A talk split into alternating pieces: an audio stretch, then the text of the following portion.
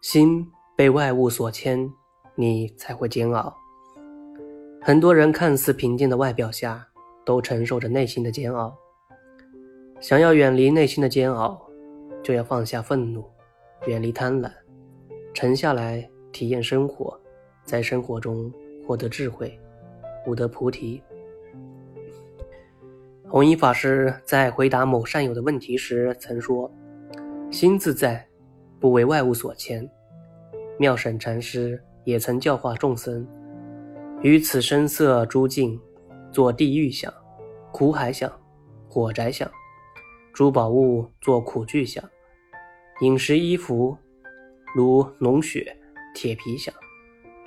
人若为外物所牵绊，就会动心起念，备受煎熬。”有个妇人经常为一些琐碎的小事大发雷霆，虽然他知道这样很不好，但是却无法控制自己。天长日久，他终于再也忍受不了了，于是向高僧求助，希望禅道可以帮助自己摆脱痛苦。高僧听了他的讲述之后，沉默了片刻，随后。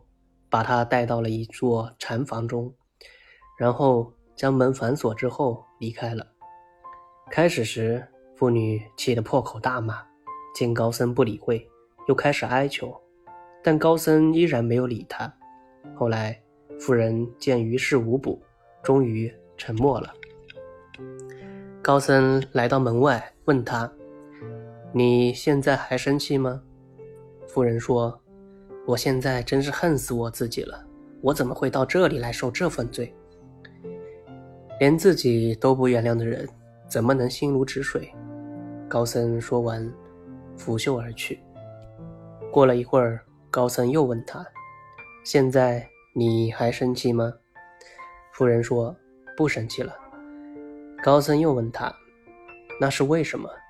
夫人回答说：“气也没有办法。”你的气并未消逝，还压在心里，爆发后将会更加强烈。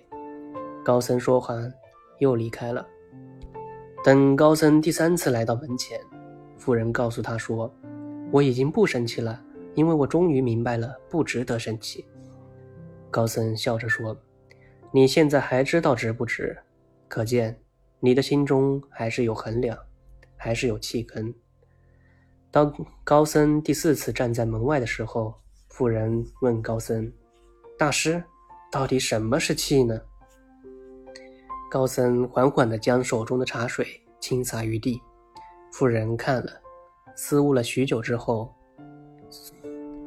似有所悟，随即叩谢而去。我们常常将悲欢掌控在他人的一颦一笑间，为了一句话耿耿于怀。为了一件小事困作愁城，佛法有云：增加一份定力，就减去一份痛苦。能放下是非比较，既能远离人与事的煎熬。所以，做人不要太计较，不要因为一些小事动不动就发火，这样你就会少一分伤害，多一分快乐。好的，这篇比较短，大家晚安呐。